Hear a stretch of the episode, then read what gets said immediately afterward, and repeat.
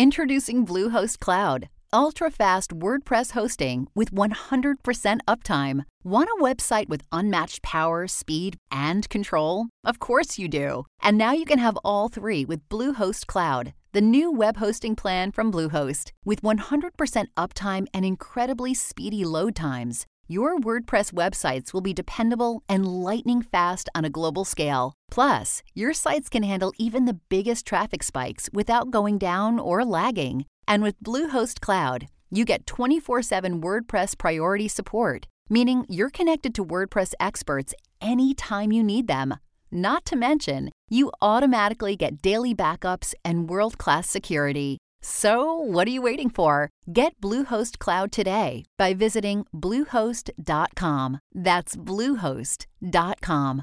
Salutations, everybody. It is Maddie here today, and welcome to episode 308 of the Ham Radio Podcast. And I'm Dustin with Last Stand Media. What's up, Maddie? It's uh it's early for you. And me actually. I've been waking up later and later. I've become more like you actually. But Ah, welcome to the team. Yeah, so Yeah. for those who are uh, who are wondering, we're up a little bit early today. It's 10 a.m. We have not done this in literal years. Uh, in fact, we used to get Lone up at uh, 6 a.m. to do the show in its early days, in its infancy, because he was in Australia. So uh, Right. it's uh, it's it's familiar territory, but it has not been trekked in quite some time. Uh, Dustin, how are you this morning? Are you are you doing well? Did you have coffee or anything before this? I mean, it changes the whole rhythm and routine of, of this show. Right. Well, today is particularly weird, and the whole reason that we're doing this early is because I'm leaving for a little mini vacation. I'm visiting my parents in Virginia, so we're trying to get out of here pretty close to when Holly's done with work. And so we pati- like I didn't want to be like Maddie, I can't do it because I know that you know we're in a you know it's a I don't want to say sensitive, but you know you don't have Carrick here, so it's like you know I want to I want to be I here for you, and I want to be there for the audience. So I was like, Maddie, let's work something out. Can we do a little earlier? Now, what's really interesting is last night I my plan was to do all my last stand stuff last night.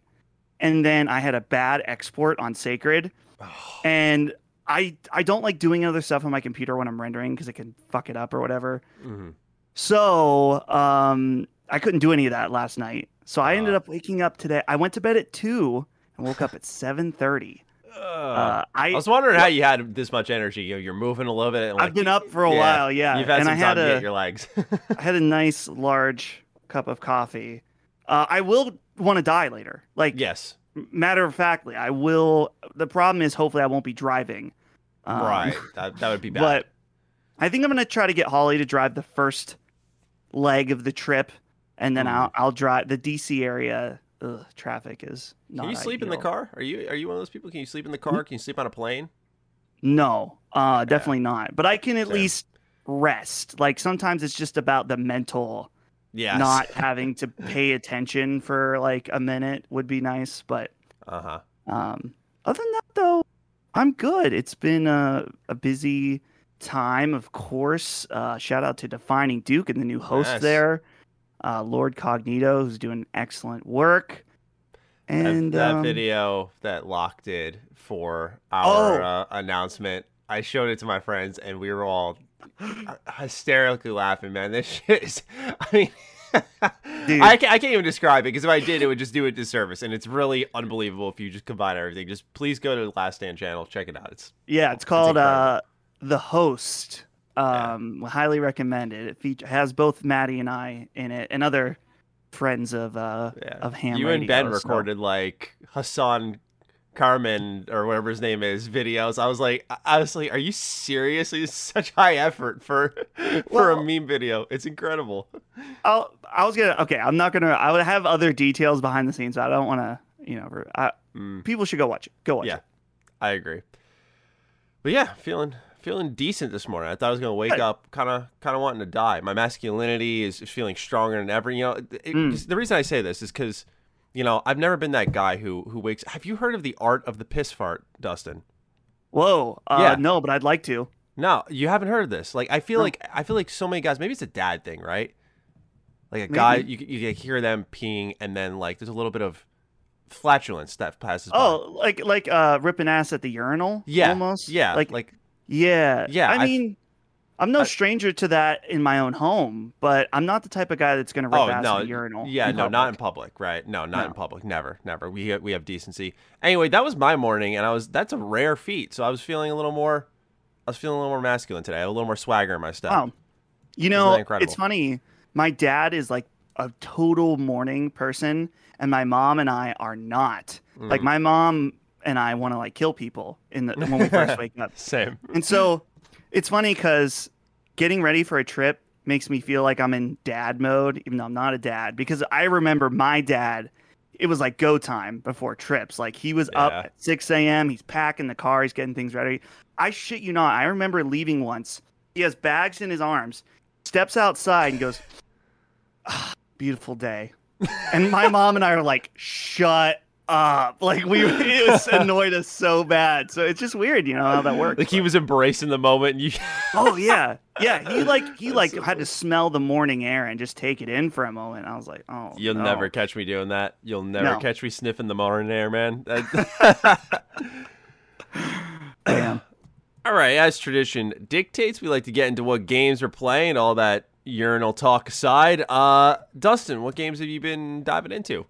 Okay, well, Maddie, of course, last week we touched briefly. I had purchased Mario Golf, but not played, Yes, yes. and I've been playing that somewhat extensively throughout the week. Um, it's good. It's very good, I would say. It isn't perfect. Yeah. In fact, I think that my overall take here is that Nintendo repeatedly, this is a new trend, not a new trend, but a consistent trend, I could say now, with Switch games being kind of bare bones. To a, Yeah. to a, you know, we heard about Mario Tennis. I didn't play that, but I heard it was a little bare bones. Uh, Super Mario Party, bare bones. Animal Crossing at launch, nowhere near the feature set as previous games, and now this. So, Maddie, I'm curious because I know you're playing it as well. Uh, I have barely scratched the story mode because Yeah. I find it cumbersome. Like all the all the characters talking is boring. They they make annoying sounds when they talk that grades in my ears. Mm. And I'm like, I just want to play golf, but I want Right. to upgrade. I want that progression, but I don't want all this other stuff weighing it down. Yeah, it's interesting because I was actually looking at the Game Boy Advance version, and I feel like I'm going to be a little disappointed if I dive in now because I didn't realize sort of the roots of this mode are more role playing game oriented. Right. and uh, I just don't hear great things about it. I'm the same as you. I kind of dive in, and my friends and I pl- have played every night since the game came out. I think we missed Mm. one night, but mechanically, this game is so sound. I think it's really fun, especially once you start unlocking new club sets and you can shape your shot, you know, earlier or in the middle or later. If you know you're curved, or you have to curve it around a tree or a rock.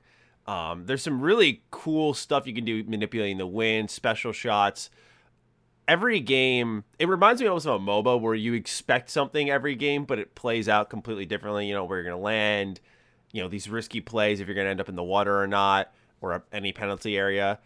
I really like it. My biggest gripe really is when you tapped into the bare bones stuff is the courses. I I wanted more courses. I, I that's the Yeah. biggest thing for me is there's six and one of them is a rookie course. So I'm sorry, but it's very straightforward. So there's really five. Um, in fact, the first two are very easy. So my friends and I just rotate four. Um, and while we're really liking the game now because mechanically it's so sound, I think it's going to be really needing those new maps soon. And I don't know how soon they can bring them out.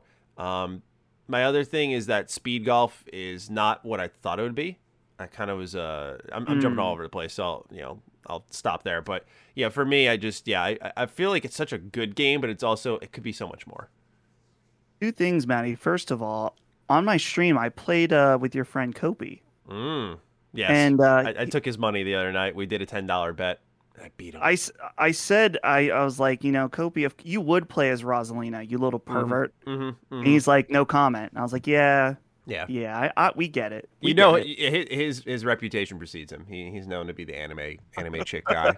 like he just everyone expects it. It's like, oh, who's the Right. who's the woman on the roster that uh, that he will pick? Right. Yeah. So uh, the second thing, Maddie, I'm trying to. Rem- I know we've had this conversation, so please forgive me. But That's okay. have you played Everybody's Golf? Yes. Okay, because honestly, here's the thing. I'm like, man, I I'm playing this, and I'm like, everybody's golf. I think is just better. Hmm. and I'm still gonna play and thoroughly enjoy Mario Golf. I want to see all it has to offer, but at the end of the day, a lot of times when I'm playing, I'm like, man, I, I feel like Mario or uh, Everybody's Golf is just. I uh, you know I thought that this was going to be the game to succeed it and take that place for me because Mario. I mean, Everybody's Golf is kind of a older game at this point, and I wanted something fresh. And then I'm like, eh, this really actually isn't as good as what what, my go to was. So Yeah, I I remember with everybody's golf because it's been four years now. I think that came out in 2017. Uh, Everybody's golf was good from a single player standpoint, and I think my biggest issue with that, funny enough, I think came down to the courses. I think I oh, remember I remember just running down. If you're an athlete, you know the greatest motivator of all is the fear of letting your teammates down. After all, a team is only as good as its weakest link. So you owe it to those wearing the same jersey as you to be your best every time you step on the field. That's why there's no vape in team. When you vape, you can expose your lungs to toxic chemicals that can damage your lungs. If you're a step behind, the team's a step behind. Brought to you by The Real Cost and the FDA. A same course over and over again. Um, Mm. Unless there was more that I'm forgetting, which I think is very likely. yeah. um, Um, But you can go ahead and double check that. But yeah, more, everybody's golf I know had like way better progression. You know, it felt like way more control, and they had the hub area. It was a really well made game. That's the thing. These arcadey golf games are so underrated. Uh, I know there's yeah. Golf Story or something on the Switch. Um, I think it's like a Right. golf RPG or something. You know, there's some really cool golf games out there. This kind of just falls into that bin, but it has, like I said, I just can't emphasize enough. It once you like unlock these new clubs, you know, I, I felt like I'm hitting a ceiling. I'm like, okay, you know, I can see myself dropping this pr- pretty soon. Then you, you unlock these new club sets, and it opens, opens your mind to like how different you can play this game, and um, in that way, it's it's so fun to go back to. But it's just I wish I wish for more courses, and if they're quick with content updates, I really won't care because they showed in the trailer like the New Donk City from Mario Odyssey as a course. I went, oh, that's Oh. pretty cool. I Oh, forgot like about that. Yeah, Honestly, yeah, I totally forgot. Man, we I'm glad you were uh, we were speculating that they could either take the kind of like they could take almost a smash route, like do a Hyrule course for Zelda or an Animal Crossing course, have Tom Nook be a guest character. Like I'm I'm curious to see how they do that stuff. But I will see. say, I it's cool. They have some oddball characters like uh, the King Bob-omb Yeah. guy, which Yeah. is cool. But I was like, man, let me play as my boy Shy Guy. That's what I, I for some reason I'm always drawn in uh, Mario Kart to play as Shy Guy because I just Yeah. think he's just like the weirdest little dude. I was like, man, I wish I could be Shy Guy. The other thing that's weird, okay, there's a few things that are weird about the characters actually. First of all, they have uh, Toadette in the story mode, but she's not a playable character, which I was like, oh, that seems weird. really? I second thing- that. That's very odd. Everyone has almost, dude. There's so many awesome outfits. Fucking Wario with the cowboy hat, the fucking drip, Mhm. amazing. So many great outfits. But then they just got fucking Donkey Kong wearing that old ass tie, the you know the borderline Donald Trump tie that he wears. You know, you know, is he is he a MAGA guy? We don't know. Um, he, we've got him and and Yoshi's just showing up n- in the nude, basically same old. I'm like, man, why didn't Yeah. everybody get cool costumes? But I agree. I, a good I'm. I'm complaining over nothing. It'd be cool if they had more costumes for everyone in general. Yeah, dude. I, I just think, dude, and Toad, he's got the little hat on top of his Yes. like mushroom head. Yeah. It's so cute. I love it. I, I do like that. Except the one character that stands out to me, and this isn't a nitpick, like something fucked up was uh was Daisy. I don't know, have you seen Daisy's face?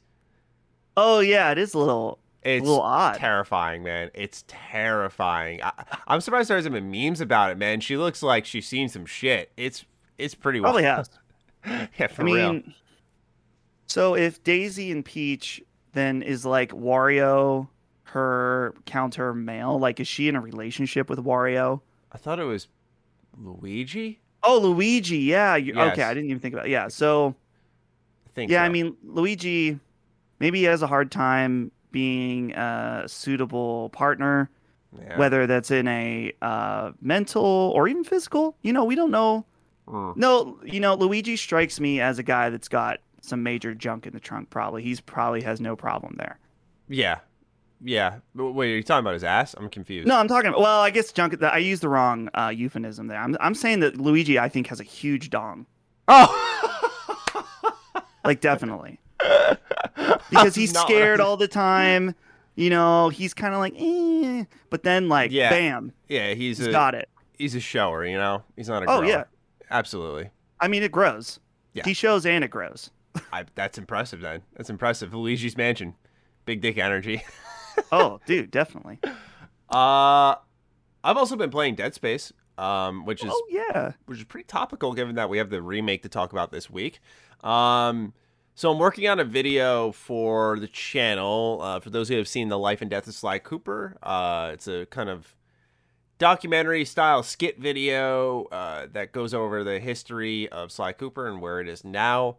Uh, we're going to do a similar thing with Dead Space, and the timing couldn't have been better because as I started up this project, uh, we've had rumors of the Dead Space remake, so we're going to try to get that out before EA Play to sort of synchronize with that. And while the attention's high, maybe the video will do a little bit better. But um, as I am the psychopath I am, I don't like to make videos uh, retrospectively on games and sort of just talk out my ass. I don't think that makes for good content. Um, and also, I wanted to refamiliarize myself. You know, what did I like, dislike with Dead Space? How did it age? And um, more than anything, the best skit ideas come to me when I play the game, and I think of like, how can I take this moment in the game and translate it into real life, and then create a story around it? That's typically my process. And so I am in chapter 11 of Dead Space 2 now, uh, which has 15 chapters. So we're almost done with that. And then we'll be moving on to Dead Space 3. Uh, provided if there's a way I can play the DLC, I'll be doing that. Uh, but this has been one of the best choices I've made this year, going back to this survival horror franchise. Um, and so I've been enjoying it immensely. Uh, there's just some real impressive feats here. It was a very forward thinking game. Came out in 2008, the first Dead Space. Um, and so it was more. I knew it was an impressive game. But going back to the first one, playing it and beating it for the first time, and I, I think it, I looked at my last achievement, it was 2009. Uh, and just completing it for the first time since that point in my life where I had to have been a sophomore or a freshman in high school. That might have not even been then. I don't know, but I was young. I didn't know what was going on then. Um, surprised I even finished it at that point. And going back to it now, just it's it's impressive on a technical level, on gameplay and and its its core, its pillars like the dismemberment, the sound, the atmosphere, uh, the ship kind of being claustrophobic. Just really good series. And then two just kicks it up a notch. I thought two was actually much scarier so far, and I've been enjoying it quite a bit. But have you played Dead Space before? I don't know if I've heard you speak on it. I have played a little bit of it when it came out, and Mhm. then I uh I can't remember if it was on this show or I don't know. We're on too many shows, Maddie, so I don't know where I say things. But I like I think I was it wasn't the right time for me. Like I was in when did Mm. that game came out? Two thousand eight or nine? Yeah, the first one came out 2008. yeah, I, I just wanted to play Call of Duty and Halo at that point. And so I picked up this game and I was like, eh, this isn't what I want right now. Forgot about it. hmm But now, Manny, I just realized I was I was like, oh, it's only five dollars on Steam right now. I'm gonna buy that. Just realized I already have it in my Steam library. Oh, So or Game that's- Pass. That's oh right on if, eh, if you want to play 30 FPS. That's true. Eh. That's how I'm playing it. But Yeah. Well, I mean, more power to you if, if it doesn't bother you. Um, yeah, But um yeah, I might have to I might have to peruse. Dead Space is interesting, Maddie. Um and this well, okay, wait, I don't want to get into the news. Uh well I'll save I'll save this take for the news. I'll bookmark it. okay. Um but I'm I'm glad to see you're you're going back. That's cool. And y does the Xbox have any kind of like update like is it higher resolution or Uh, anything? I believe I don't know if it upreses it entirely. I think there's scaling, of course, that you expect that you expect. It's pretty much the Xbox One X version, is what I read, and I forgot what exactly that does. I think the biggest disappointment was there's no FPS boost, and with my luck, what's going to happen is they're going to announce FPS boost for the games when they Right. re-reveal Dead Space, and they're going to say, "Hey, if you want to go play back the originals here on Xbox, they play best." Uh, I could totally see something like that happening. Um, but as it stands now, nothing crazy. The uh, I think there's auto HDR, So Yeah, I'm seeing a Reddit post where someone's saying that the auto HDR in this game is is great. Dude, I Yeah. love the auto HDR is amazing. I think it's yeah, it helps. It helps because especially in Dead Space 2, where that game likes to turn the lights off on you a lot, uh, Mm. a, a, a frequent amount, and just leave you in the dark because you know they they figured out that hey, what if we put a flashlight on the gun? What would happen then? And so they like to flip the lights off on you, and, and those darks get pretty dark. And uh, I think that's thanks to the auto HDR. It helps a lot. maybe that's a good stream game for me because it's not Yes, it's, not it's not super long. long. right? nine hours Yeah. a piece probably first time through it Hmm. might take you a little bit longer um but second one shorter than the first one third one's the longest third one's the most divisive because it kind of drops the survival horror elements for more you want to play that with a friend is what I've, Right. I've recognized is, because they try to play some mental tricks with you with your co-op partner that's the more cool part of it but Mm. um, definitely goes against the grain for what the series is built on. Uh, but I think still good. But that is longer too. But uh, that's what I've been playing really this past week. Those two games. Anything else you wanted Nice. to toss into the mix? Not really. I'm just still still grinding out on Destiny, which I'm sure you're going to be hearing about a lot more Destiny on Duke now with uh Yeah. Cog as your co-host. So that's Deal with cool. the devil but- there. Damn, dude. no, other than that, um, Destiny, Mario Golf. That's the only important stuff. Gotcha. All right, then let's get into the news where we can uh, erect that bookmarked uh, thought you had because we're going to talk Dead Space Remake. Um, so this is actually really exciting. Like I said, the timing could not be better, at least for myself. Um, so we talked last week that a Dead Space game was in the works at EA Motive, and now we have a little bit more clarity on what it is, uh, thanks to an article from VentureBeat.com. We'll just read it word for word here. Go ahead, check it out, give it a click. Be fair. Um, Electronic Arts has Star Wars Battlefront 2 co-developer Motive working on a new Dead Space game. Eurogamer and Gematsu first reported the existence of the game, and GamesBeat can confirm parts of what each outlet has heard. While new Dead Space is coming, Motive is rebooting the franchise with a full-fledged remake. I've reached out to EA for comment and will update this story with any input from the publisher. For its Dead Space game, Motive is taking notes from Capcom's recent Resident Evil remakes. Like Resident Evil Remake 2, or Resident Evil 2 Remake, sorry. Expect the next, next Dead Space to use the original game as a strong foundation, but it should also have modern visuals, and it will likely bring new gameplay mechanics expired by other entries. I can hardly read today because I am tired. I'm sorry, I said expired instead of inspired. And speaking of Capcom, it's likely a major reason a new Dead Space is happening. While EA has let its horror franchise wither, the Resident Evil series is larger than ever, and Capcom has provided an easy blueprint for EA to follow. EA has likely also warms back up to the idea of producing single player adventures after the success of Star Wars Jedi Fallen Order. The publisher has made statements in the past about shifting its focus to live service games, and that was part of the deliberate decision to invest in single player experiences following the poor results of Mirror's Edge Catalyst. Developer DICE created Mirror's Edge Catalyst, and that game came and went for EA. The next year, DICE released Battlefront 2, which was even more of a disaster at launch, and yet, as a service, DICE was able to turn that game into success over time, and EA will still pursue success in live service, but now that may turn to single player only franchises like Dead Space, Dragon Age, and Mass Effect to diversify that business model.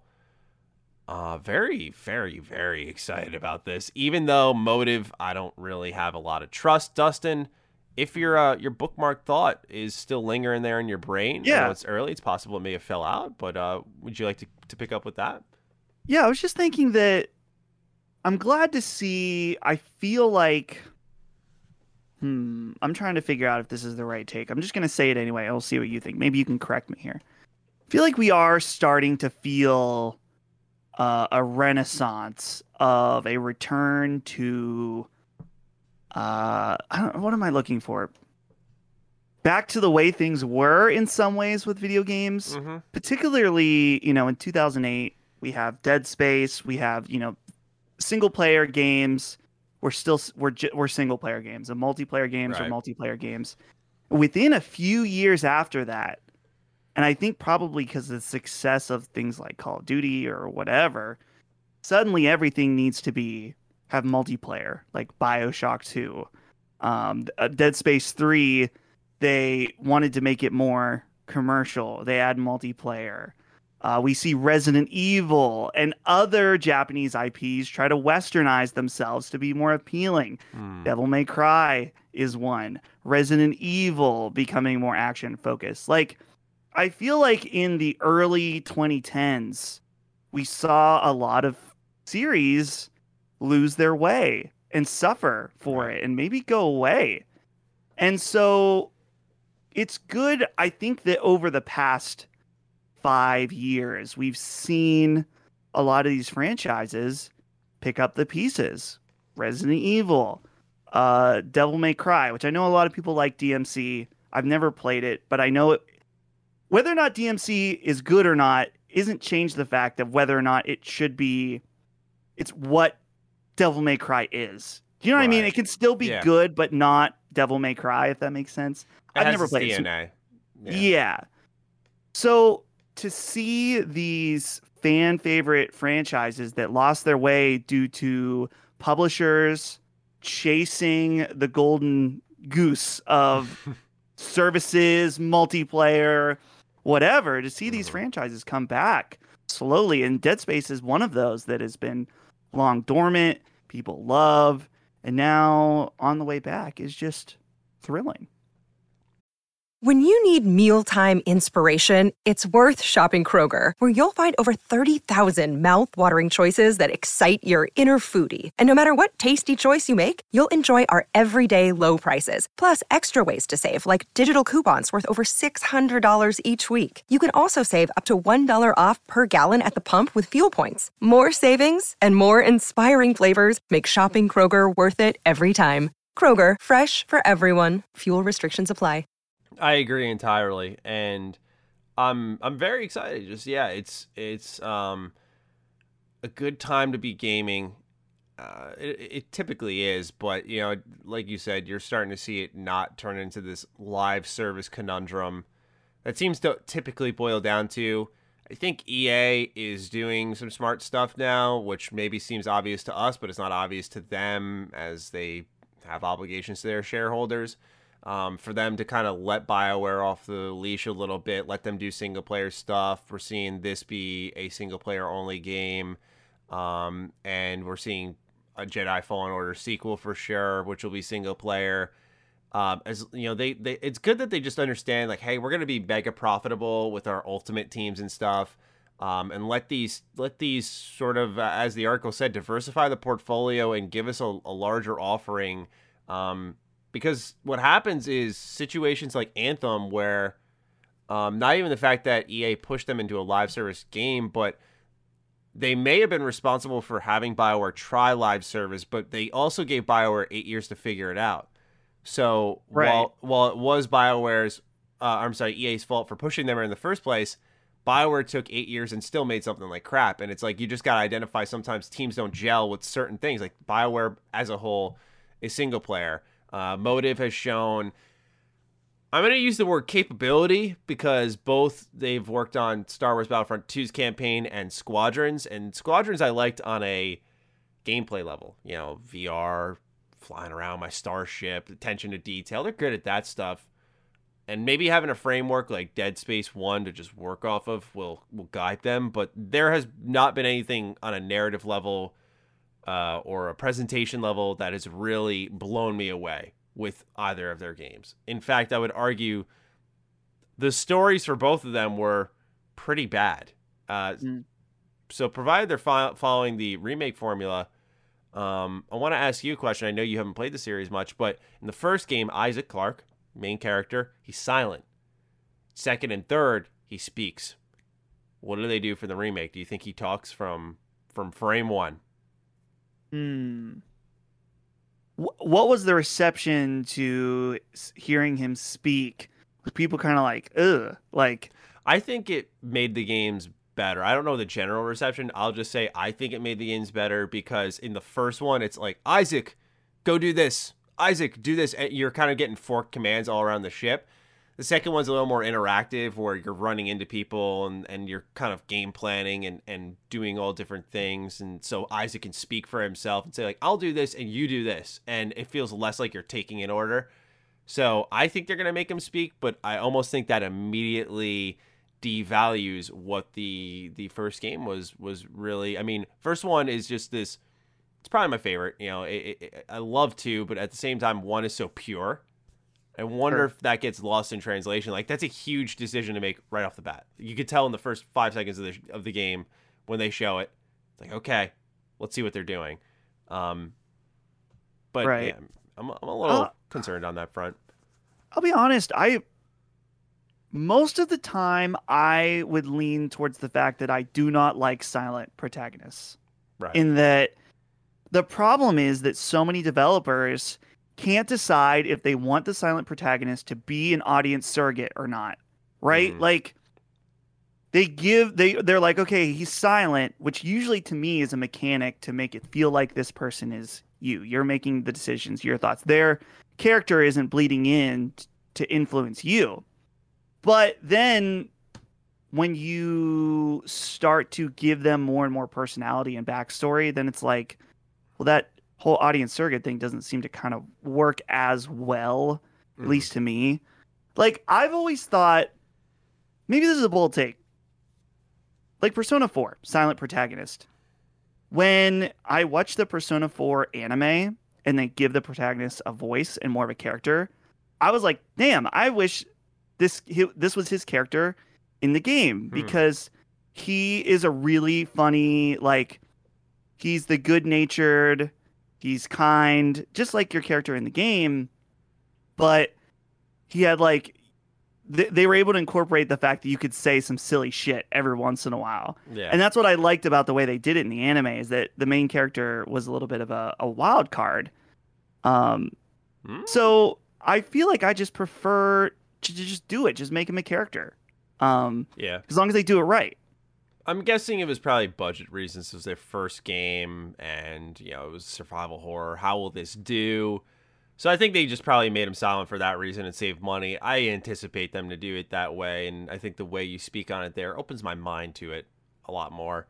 Um, otherwise, I think one of the most exciting things that they can do with this remake is the Ishimura, which is this ship that the first game is set in, is as I said very claustrophobic it's a lot of like tunnels to rooms, tunnels to rooms. It sort of narrows you down, then opens you up. Um, and the way they make that interesting is with diverse enemy encounters and really playing with the atmosphere through tech like lighting, sound. Uh, I remember one instance, it's probably my favorite part atmospherically so far in my trilogy replay is you're walking down a hallway and you hear like a boom, boom, and it sounds like someone's kind of pacing around and you're like oh there's a creature in the in the tunnels above me or something. You know they're probably going to drop down and scare me. And i turn the corner and it's just a guy literally like slapping his head against the wall over and over. And as you Oh. get closer he just hits his head and slides down. It's like holy shit. Um and so that toying with sound and the level of i don't want to say the level of tech because i can't act like i'm overly familiar with everything they're doing but you can see what they're trying to do with like baked in lighting and, and certain set pieces um, and to, to maybe see that take a more dynamic route with the remake and for them to open up the ship and make it more explorable and add some extra rooms i'm i'm very kind of like what they did with resident evil 2 right they, they Yeah. it was it was a remake where it was where it was faithful but yet they definitely made it more modern in its exploration and its secrets and um, i'm just i'm very excited to see how they handle that because it could be better in the original. That's the thing. It has a chance to. Sure. Yeah, Betty, you made me think of one funny thing because I actually think I remember that part of that of Dead Space with the guy banging his head. Wow. But one, this is maybe I don't want it to come off as nitpicky. It's just something funny that I remember. Mhm. I remember in the first game that they tried to do the jump scare, uh, where there's someone or like a monster or whatever dead on the ground, Oh, and yeah. then they like come to life, and they do they all pull the it- they pull it too many times, and I'm like, motherfucker, I know you're alive. You Mhm. can't get me this time. And maybe that's the point. Um, is that Isaac gets you know wises up to the fact that these dudes are trying to you know nip at his balls or whatever when he Yeah, walk when he I steps mean- over him. What's but- incredible is that sometimes they'll get you pretty good and you'll shoot the body being like, I know you're alive, and it's dead. And it's like, oh, you know? yeah. Yeah. It's uh it's a really good series though, and For those who may be wondering, you know, should we wait for the remake? Should you play the originals? I think because the originals are short enough, we're talking like nine hours a game. Um, obviously, the third one, like I told Dustin, being the longest. And you, Visceral nailed it. By the way, they did an excellent job. Like each of these games, I think are great. Uh, the first two being the best in the series, but still, each of these games are great. EA Motive isn't proven enough to me to just wild recommend and go wild recommend you wait. I would say if you're curious about these games, um, that playing them might actually get you more interested in the remake. Um, not sure what they'll show, um, but I'm just saying that this is a situation where people have the opportunity to, through Game Pass or through owning it already, uh, you can compare much easier. It's much more accessible, and especially with the length of the game, it's even more accessible. So I do recommend uh, giving them a, a, look over once again. Um, you'd be surprised how well they've aged. They don't really. It's 2008 was an interesting year because this is the second game I've played from that year in the last, I'd say, uh, 10 months. The the one before that was Lost Odyssey, and Lost Odyssey was another game that came out in that year. And I thought, wow, this feels like a modern release in a lot of ways. Like you don't really feel its age all too often. Um, and so just my personal recommendation. Uh, Dustin, anything else you want to tack on for Dead Space? No, I think I think we covered it pretty good. Yeah, I'm proud of us. We did a great job there. All right, now with uh, Dead Space done, let's move into PlayStation acquisitions. So there have been quite a few this week. I'm sure it's been a fun episode of Sacred Symbols. Um, now, wow, where do we begin with that? So we have learned that, of course, they've acquired Housemarque. Um, that's been welcomed into the PlayStation first party family. Um, there was a leak which slipped through uh, PlayStation Japan that seemed to acknowledge that Bluepoint is joining the PlayStation first party family. And then, kind of a little bit of a curveball here, they, and please correct me if I say this wrong, they announced that the Dutch studio Nixxes Yeah, software? we didn't know how to say it on Sacred. We just oh. assumed it was Nixxes. Yeah, Nixxes software, like who is uh, known more so for like PC ports, it seems, um, mm which is pretty good get for them as well, given that it it really indicates uh, their how serious they are about bringing their games to PC. And um, I think Carrick put a tweet out that I wanted to shout out because it was a pretty well played. Uh, it was well said where it, mentioned how um, you know, a lot of people are going to have to build a new bridge because these were sort of the go-to guys for these PC ports. Um, so they helped with the uh, they helped with the Killzone Shadowfall uh, launch as well. I'm reading a tweet here on Herman Hulst's account. Um, so they've worked together in the past, and I'm very excited for PlayStation. They seem to be getting a little more aggressive in their own creative way. Dustin, what do you what do you make of this? Not the biggest pop, kind of like a, a Bethesda, but I think it's because some of these were expected. They weren't out of left field. They weren't uh, the level of hey, we've just bought nine studios or whatever. Um, right. So what do you what do you make of everything that's transpired this week with PlayStation? Yeah, PlayStation's making moves that are not surprising for them, but I still think good moves mm-hmm. nonetheless. Obviously, Housemarque, awesome studio, made tons of great games. Just made right. Returnal uh, which was great. And I think that, um, I guess with let's let's take all this into account as well. Of course, uh, the Bluepoint thing, which by the way, for anyone who doesn't know the story, PlayStation Japan put out a, a tweet announcing Housemarque, but the image said Blue and you're like, mm-hmm. oh, well, maybe some dumb intern put the wrong logo. Well, it was beyond just the logo because they had all these slices of games. Yeah. And so for the Housemarque one, it had Returnal, and the Bluepoint one, they had Demon Souls. Yeah. Uh, so it's more than just an accidental thing. This is happening. Like there's no mm-hmm. doubt in my mind. Like why would this image just exist on accident? It doesn't make yeah. any sense. So Bluepoint will inevitably be announced. Uh, and then of course this uh, PC porting studio, they kind of the last decade or so have worked on Square Enix games, porting those to PC. And I think that, you know, instantly the the fanboy wars on Twitter I dude, I I fucking saw this when when Housemarque got announced. There was someone instantly like one of the top comments that were like, "Wow, you really think this compares with Bethesda?" And then they put like Ah, the Metacritic score of Returnal versus no. some Bethesda. I, it was so stupid. I'm like, no. no. Like, here's the thing that we got to look at with Xbox and PlayStation is I think that obviously there's so much talent in the studios that that was a big aspect of the purchase. Mm. But a lot of that purchase was for IP because Xbox, they've got some IP, but they don't have anywhere close to, at least at the time, they didn't have anywhere close to PlayStation's Mhm. level of IP or like iconic IP. We'll say they got Halo, they got Gears, of course, um, but nowhere near the level of PlayStation. So Sony's acquisitions aren't going. I don't think that IP is a major factor in what they're looking for. They're looking for teams that, first of all, fit in their culture, which Housemarque they've worked with a ton, um, and can make games that they think fit for their audience, which is something like Returnal, whatever. Not that that wouldn't fit for Xbox, but I don't know. So, and then you look at Bluepoint. Bluepoint is the perfect studio to buy for a company that has a, a huge wealth of not only active IP but dormant IP. Mm, Maddie, your beloved beloved Sly Cooper being I one know. of them. I know. Or, the you rumor know- is Metal Gear, but after, Right. After. Which Metal Gear is interesting because that wouldn't uh, that wouldn't help my point here because you know they'd be getting that IP from Konami. But either way, I think that that would still be cool. But Mhm. that's just one project. So, and then of course, finally, uh, Nixxes, right? yeah. Nixxes, PlayStation is bringing their games to PC like across the board. Uh, not day and date, I don't think. I think they're going to be delayed. It's going to be a long time before you see a PS5 game on PC.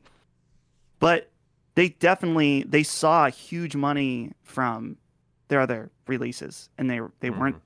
So they're like, yeah, obviously this makes sense, and I agree with them. I think it's a fantastic thing for them to bring these uh these particularly the the games that have run their course on PlayStation.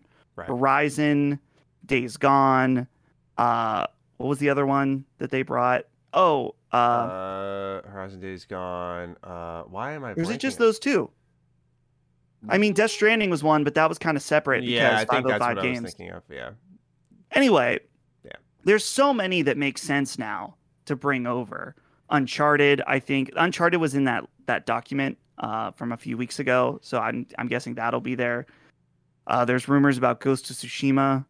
Um, That that, one one makes a seems a little soon. I think it might be. I don't know. We'll see. I, I kind of think that that's not. Ha- I know that that was the rumor, but now that they announced that director's cut, which we're going to get into, Yeah, it'll push it back Um, for sure. so anyway, I think that people. Uh, I'm not, and I'm not accusing this of you, Maddie, because I know that you understand. Um, I think that people need to stop looking at this as like a uh, a dollars to dollars or like stu- like direct comparison. You got to look at Yeah. what the needs are of each of these companies. And obviously, I'm not trying to say that these purchases are on the level of a Bethesda. Clearly not Right. but it makes perfect sense for Sony to acquire these teams for what they need. Exactly. Exactly. And I said this in my video about it that it's exciting because they did state they're not in an arms race with Xbox, which makes sense because not to sound elitist when I say it like this, but I don't think they can afford to be. I think No. Microsoft would eventually outbid them. And that's sort of why I like what PlayStation's doing, which is taking this pure partnership approach, saying, you know, let's work with these people extensively. Housemarque, they've worked with since the PS3. Uh, we've seen them really team up with Bluepoint more frequently since Shadow of the Colossus. Um, not that they haven't handled other games for PS3, but that was really where I think they started to work closer with PlayStation. And then we saw the Demon Souls remake.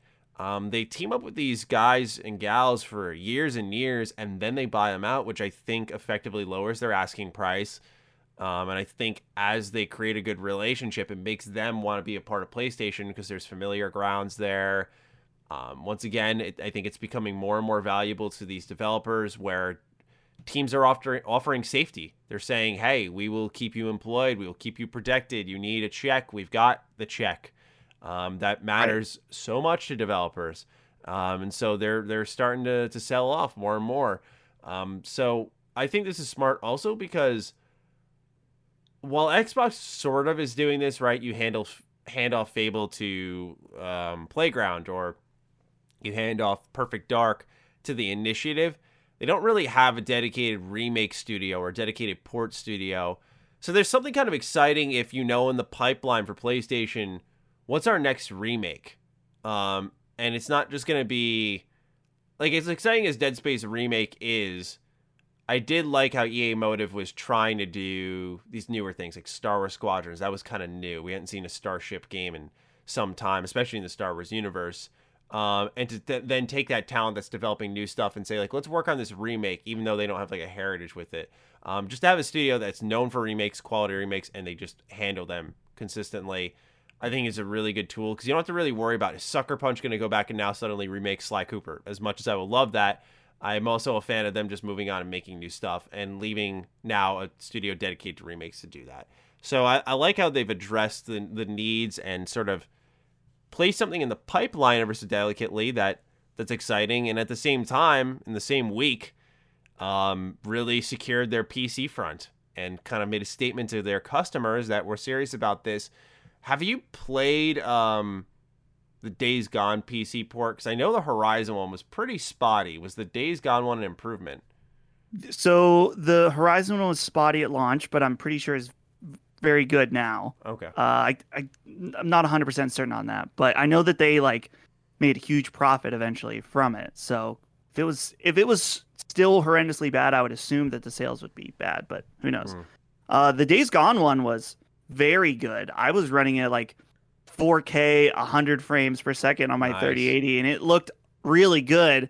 It's like I don't know if I really want to play this, but I, I checked it out. Um, since it was uh, yeah. part of Handsome Phantom stuff, but um, so yeah, I mean, but that one was Unreal Engine, so they were already kind of like halfway there, as opposed to getting Decima for uh, Horizon, which I guess there probably was some work done because of Death Stranding, but right. Um, the thing, Maddie, the only other two thoughts that I really had about these this Sony stuff is um, that I think are worth mentioning is that I think that Sony probably got Housemarque really cheap. Um, they didn't even share a price, so yeah, possible. because uh, Nex Machina didn't sell super well. Uh, Matterfall, I don't know how Matterfall did. That was one of the games they partnered with Sony. They were working on Storm Divers, and that kind of seemed to have, at least from the outside, a tumultuous development. You know, another battle royale game. It was a very crowded market, and then Returnal was born out of that. And so I think that they were kind of lost in what to do because you know their whole mo was arcade style games. And so i think they've kind of found a happy medium. Mm-hmm. the last thing maddie i would just want to mention is that as we're talking about acquisitions is that uh, let's see this was back in april is i'm trying to remember if it was at a where sony stated this. I'm looking at an article now. This is on uh, wait which site? I want to find a different site that's more uh, okay, Games Radar. Sony will start aggressively investing in first party studios. They invested $180 million into first party this year. Mm. So you can look at that. I mean, Insomniac was like, what, 200 million some in that yeah, range? Yeah, I think it was 229. 220. number. That was exactly. So, so I think that Sony is looking at this like instead of, you know, maybe instead of buying a lot more studios, like buying up a bunch to try to compete on Microsoft's level as far as studio count. What if we can just make more games with our existing studios and try to expand culture? And we've already heard the rumors about Last of Us and Naughty Dog. Like Naughty Dog's working on uh factions, they're working on this Last of Us remake, and supposedly also there's some Uncharted project. So clearly and also Insomniac. I mean, look at, at their output yeah, as well. Yeah. So it's interesting. Uh, I guess it's a case of like, w- which is easier or better for managing? Would you rather manage more studios that make games, or would you rather manage less studios that are bigger? So I don't, I don't know. I'm not a. It's a good point. I never thought like of it that, that way. I, but I, Hmm. Yeah, that that is an interesting question. I never considered that really, and certainly if they execute it right, then Insomniac wouldn't be the only station or a, a, a developer in their stable that did that kind of multi-game output in maybe the same year or year in change, um, like they did with Miles Morales and and uh, Ratchet and Clank Rift Apart. Um, right. That'd be yeah. That's hmm. That really gets me thinking. That's kind of smart of them, uh, and and just you know kind of secure what's already halfway there, right? Where they they got these studios that made sense, and and now they're going to invest in them as well. Um, it makes you wonder what the turnaround time for these games are. Will those droughts be as big? Uh, it's exciting. It's really exciting, and whether they're in an arms race or not, I find it hard to believe that they're not acting on. You know, they don't acquire studios often, right? They don't. Right. Uh, I believe Colin had written that this was the second acquisition in a decade, first Yeah. since Insomniac, and to see them do two in the same week, like, look, they're not they're not in an arms race with Microsoft, and I believe that 100. percent They're not going out and randomly buying people.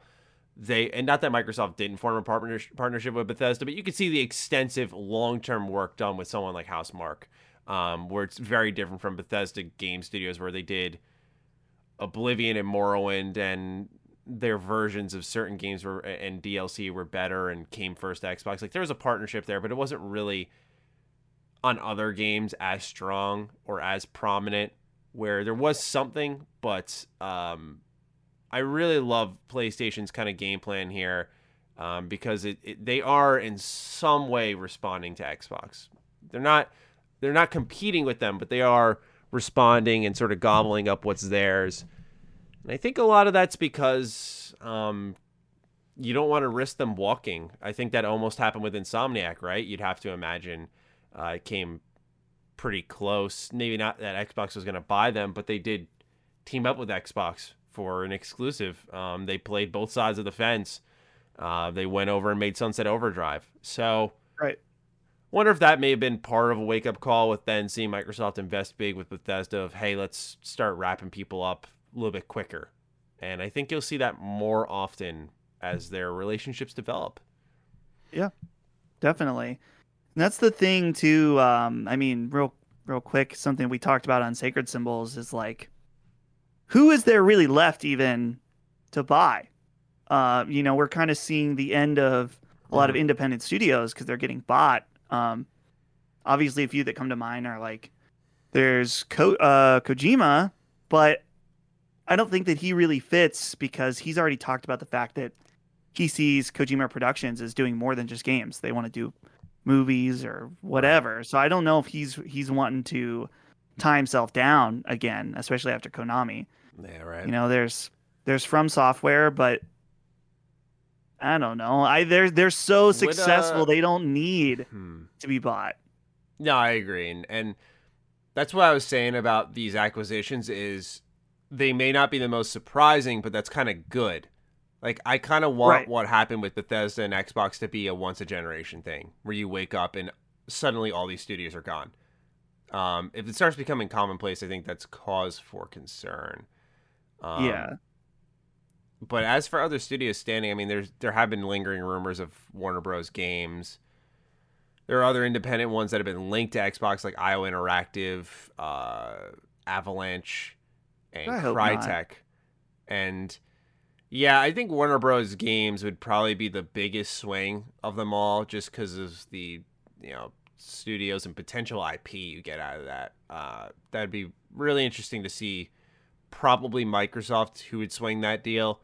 Um, but yeah, as long you know, I want these studios to remain independent, but I'd rather that than like Warner Bros. Games just shuttering their entire game division and and doing nothing with it. I think they're wise enough to sell it off if they need to, but um, I would rather keep them around underneath one of these stables if possible.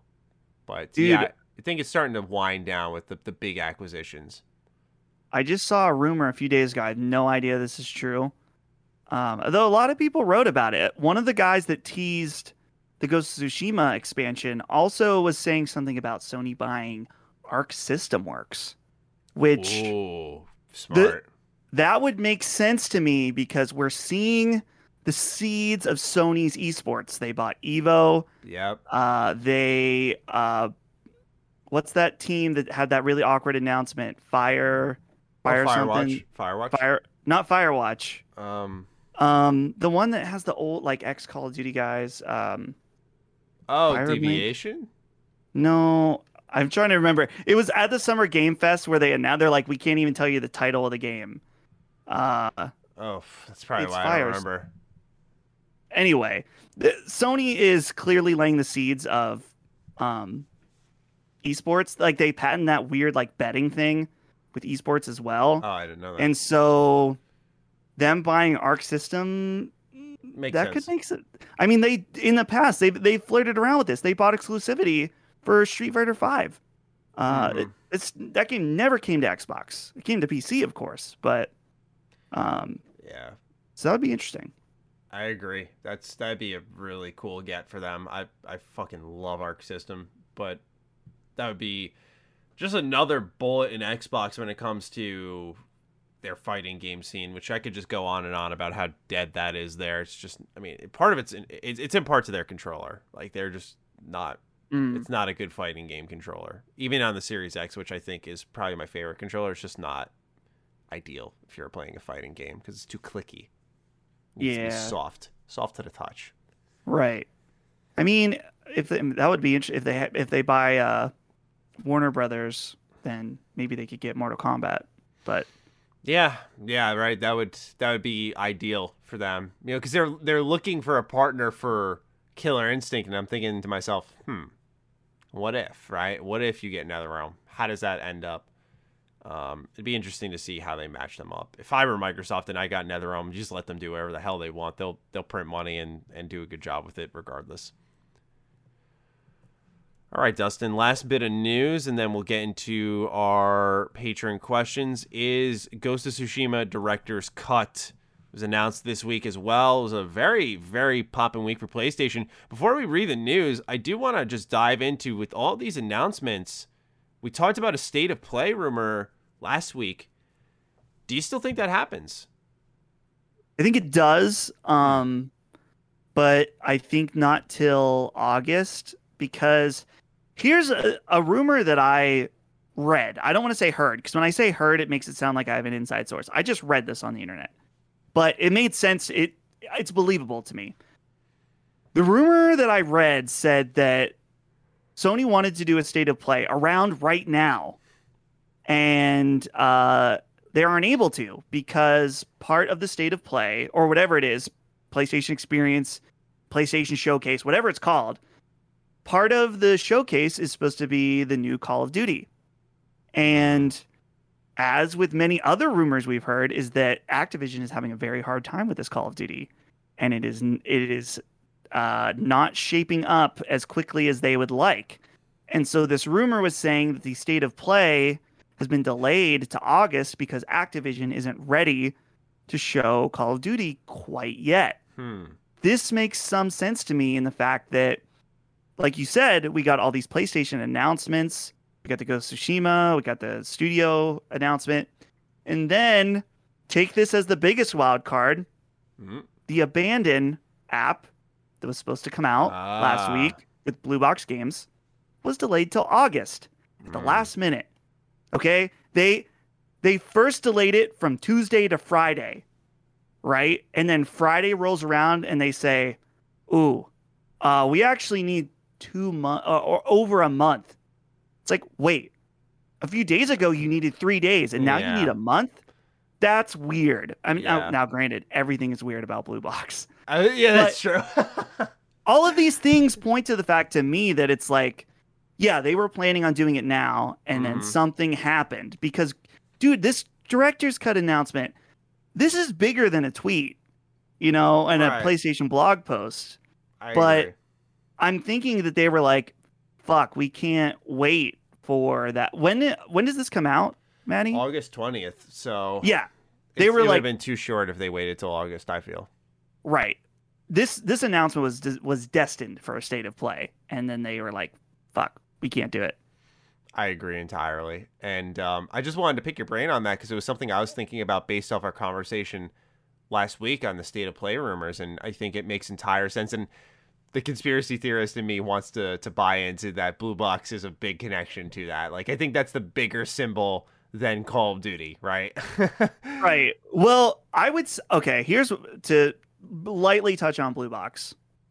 I would say that with 95% certainty that there is something going on that's weird and they're being sneaky about it with Sony. Mm-hmm. Like Kojima, I'm not as so certain on anymore. I'm kind of like, eh, it, there are there are obviously clear connections.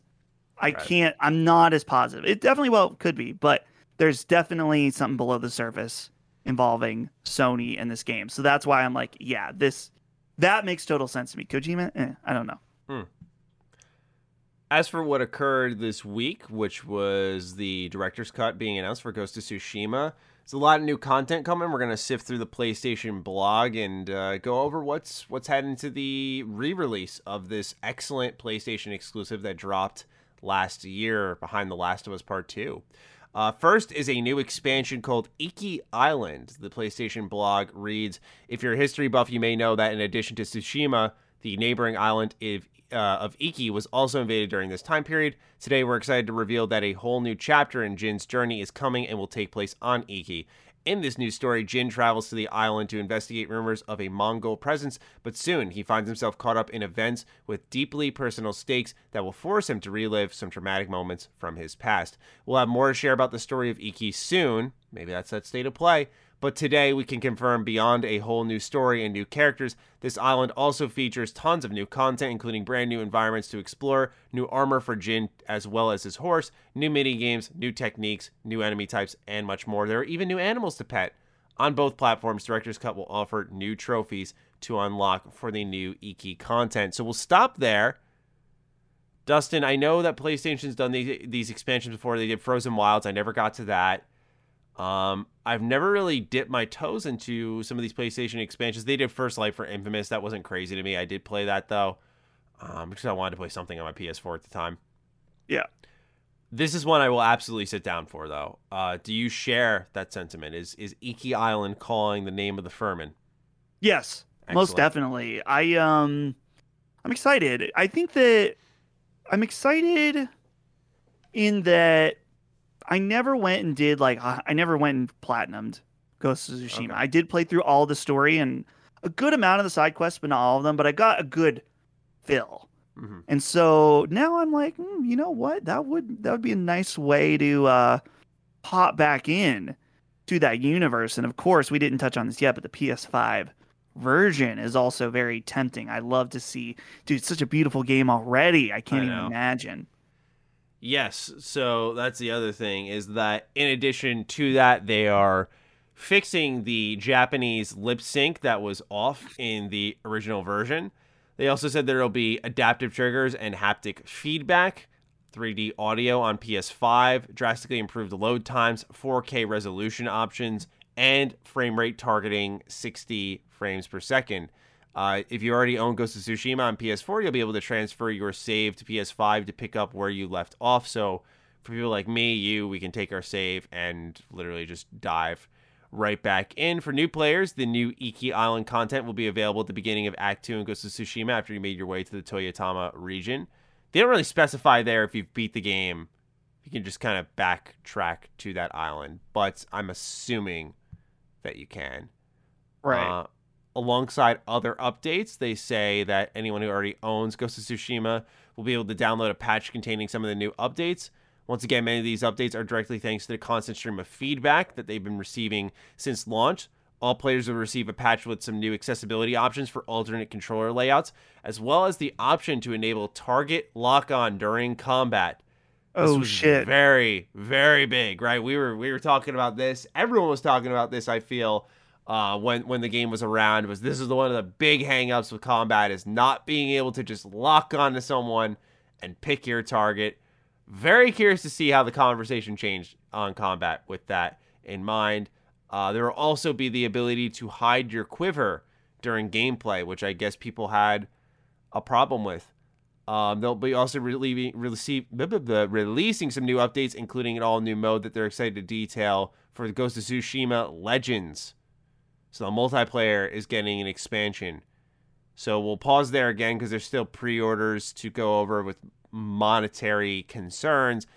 Uh, but what do you make of some of the bells and whistles coming to the PlayStation 5? Is it is it is it justified? Are you you pumped for this too? Yeah, I think that um I know it's always exciting. The the dual sense, I mean, I'm always become becoming more and more of a fan of it. Uh so I'm excited for those aspects. Of course, the 4K 60, very nice. 3D audio, if it's done well, like man, the Returnal 3D audio was really good with Mhm. headphones. Like that game was really neat to play. Uh the the I think it's so I get it, but the fact that they're like, "Oh, the lip sync will be good this time." As like a big feature, I'm like, "Come on." That it, like you should be embarrassed. yeah, Uh I agree. I mean, not embarrassed, but like I think embarrassed. I think that's kind of like just do it quietly. Just do it quietly. Dude, I booted up that game when I first played that game. I was like, "Fuck yeah, I'm playing this in Japanese. It's gonna be like a Kurosawa movie." I didn't play the Kurosawa mode, uh, which I think we talked about that pretty extensively. That it like fucked up the audio and stuff. But I wanted it to be in Japanese with subtitles. hmm And I was like, the the the mouth. It doesn't. What like it was so shocking to me that they would do that. Yeah. Um, which I get it. You can't do, you can't have everything at once sometimes at launch. But I'm also like, that's pretty. Don't don't like they kind of like were like play it in Japanese. Like they made it Mhm. a big emphasis that you could do that, and then it sucked. I was like, oh, that's Mhm. odd. So So they got good voice talent for it too. That was the other unfortunate Right. part. So yeah. So Maddie, real quick, let's talk about this the pricing structure because I think this is very interesting. yes, So if you uh, pre-order an upgrade to the director's cut on PS4, so if you have the PS4 version currently, you get the director's cut version with the DLC for twenty dollars. Uh, if you buy the director's cut on PS4, you'll be able to upgrade to director's cut PS5 anytime for ten dollars. But wait, okay, wait. If you buy the director's cut version on PS4, you can get it upgraded to the PS5 version for ten dollars. Mm, Uh, good lord, Maddie. mm. If you could, okay, and then lastly, if you have Ghost of Tsushima on PS4, you pop it in your PS5. You want the director's cut version with the DLC, thirty dollars. they are which- just nickel and diming you, man, big time. If they were just like, hey, thirty dollars for the expansion, I'd be like, all right, fine. It's weird to me though if you buy the director's cut version on PS4 and you want it to be the PS5 version, ten bucks. Dude, come on, just read the room with Xbox right now. Yeah, Read the fucking room and- all these Yeah. free PS5 upgrades. If you already fucking buy the director's cut version on PS4, just fucking give it to the upgrade for free. they like want the seventy dollars big time with that, right? And exactly, I, I I totally get what you're saying. Like read the room, just because I, I I see where PlayStation's coming from. They they probably once again, this is why it's great to have my, fi- Microsoft at your back because you could maybe just say, ah, give it to them for free, let them upgrade for free. Sure. But I also don't. I'm the thing is, is I'm tired of Microsoft's pockets like dwarfing PlayStation so much that people almost feel bad for them. They go, look, you know, they can charge us ten dollars. It's like, no, no, they can afford to give you the free upgrade. I promise you, they absolutely can. Right. Like Not let, the expansion, by the way. Sorry, I want to just clarify. Not the Right. expansion, not the DLC, just the upgrade from PS4 to PS5. If you've already bought the game. Right. Yeah, that's how I feel about it too. Is that it's like absolutely pay content you should pay for. I'm I'm fine with that. The Developers work very hard, and I guess I mean to play devil's advocate with myself, you could argue like, well, there's a lot of work put into these PS5 versions. Mm-hmm. I'm like, I get that, but at the same time, it's like they just put out a Doom Eternal upgrade for PS5. Wasn't God was of free. War's free? Well, God of War is not a PS5 app. Oh, So it okay. is limited. Like it doesn't use dual sense, it doesn't have 3D audio. Okay. Um so I, I don't know. There's just so many games that do the PS5 version for free that I'm like you just kind of should go with the the market on this. It's but, weird just because it's a first party thing, right? You think the first party would be the one to give it out for free, but in fact the one charging you. At least that's how I would expect it. Right. It's like, man, like smart delivery is just look is just better all the time. Like this Mhm. idea which I guess not all games are smart smart delivery, but all Xbox first party is smart delivery, right? Yes. I can't I can't think of any Sorry. games that they they have are like asking people to pay for the the upgrade from Microsoft first party, but Yeah, it is definitely frustrating because as though like th- their offering is strong um on the tech front, they're kind of just I feel offering basic PS5 features that we've seen across many games, and so that's good. You know, especially a game that utilizes bow and arrow. I think that's where the adaptive triggers feel their best. So I'm excited about something along those lines. Um, I'm not excited for. I I don't know if, how you feel about adaptive triggers. I don't like them though. I genuinely don't. You know, playing Resident Evil Mm. Seven, just like that, like this clunky feeling. It doesn't feel good. It doesn't feel like I'm pulling the trigger. I'm like, you're just in the way, man. It's it's it feels like something's breaking in my controller. Um, and so for me, seeing some of these updates, uh, especially with back compat, one of the first games I fired up when I got my PS5 was Ghost of Tsushima, and it already was loading quicker. It already looked great, ran in 60. So some of the stuff that they're selling, some very couple of parts, were kind of already there. Uh, where I feel it's a bit of a reach now with the ten dollar tag. Um, Yeah. But yeah, what do you think of adaptive triggers and all that stuff? I like the haptic feedback, but the adaptive triggers don't really do it for me. it depends on the game and the implementation. I think that Resident Evil was a little weird at times. Uh, didn't feel quite right. But I think that Ratchet and Clank was awesome. I thought that they did a fantastic job with those adaptive triggers. I think that it's some of the like I think maybe with Resident Evil it's like there's too much resistance and so it like takes away from my ability to play. It feels like in a way. Hmm. I don't like that. Ratchet and Clank though I felt like had a nice in between. Um, also, Returnal I thought was pretty good in that like you when you aim down sight you press the left trigger down, and so you just have to lightly press it to aim down sight. If you want to use the alt fire of the weapon, you have to click, and it wasn't like a Mm. heavy click, but it was noticeable. It was like uh, comparable to the GameCube controller in a way, and I really like. I thought that was a really interesting idea. This uh, using the adaptive triggers not just for feeling but for function Mhm. uh, is a very interesting concept that I was thought Housemarque did a fantastic job with. So I think we're still in the early stages. Not everyone's getting it quite right, Right. um, but we'll That's see fair. how it goes. Yeah, but regardless, this is exciting. Definitely going to be picking this up. Looking forward to going back to Ghost of Tsushima August twentieth. Um, so not much of a long wait either, which I'm happy about. I'm, I'm, I think the release timing for this is wise, especially as probably we learn more about Horizon, and if that does come out at the end of this year, I think that'll be uh, even more excellent. Where Ghost of Tsushima is just you know, see if they can go two for two here and just tucking away their game, right? They're tucking away here in August. Last year they tucked away in July, found a lot of success there. It's a good summer game. So I'm looking forward to getting back into that. Anything more you want to add, or shall we get into the patron questions? I think I think that was good. All right, Good, perfect. good conversation. All right, cool. So with that, we get into the patron questions. Uh, I just want to say that this episode will definitely be shorter than our usual. The reason I say that is because we only have a handful. It might be because we're recording earlier, where some of our questions do come in day and date. Uh, so we do apologize to those who who get missed in uh, in this week's episode.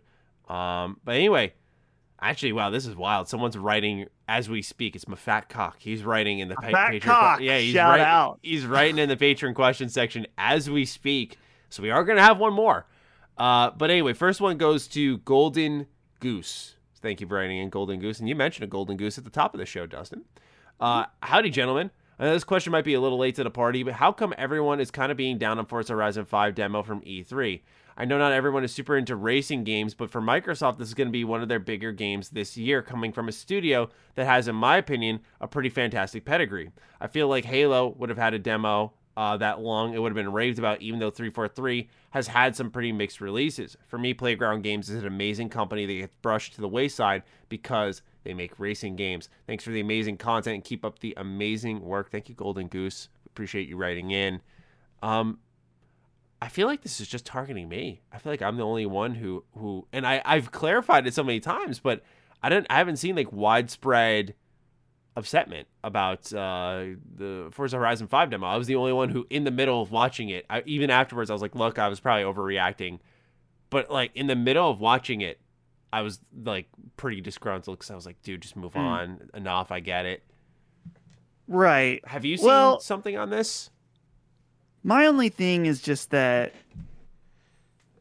I don't know. I was thinking that maybe it's just like even though Forza Horizon is very successful, it's still not as a broad appeal as a game like Halo, which Golden Goose brought up, that no one would complain about that. But I think that part of it too is that the, the demo or the the video wasn't there like the cheesy game speak stuff that's like, hey man, coming up yeah. behind you. Yeah. Like Microsoft cannot get away from that. They can have their best showcase in fucking years and they still do the cheesy game speak stuff that no that's one so talks like. Everyone gets on Discord and they're like, "What's up, bitch?" Like to your friend. Yeah, like that's what yeah. it's actually like, you know? Yeah. Imagine um, they did um, that. yeah, they're like, "What's up, you fucking asshole?" And you're like, "Yeah, whatever, you, you dick." Like you know, stuff like that. So, um, part of me feels like you can have you can say more with less, depending on the situation. I agree. Um, I'm almost kind of against like, was it a 10 minute trailer?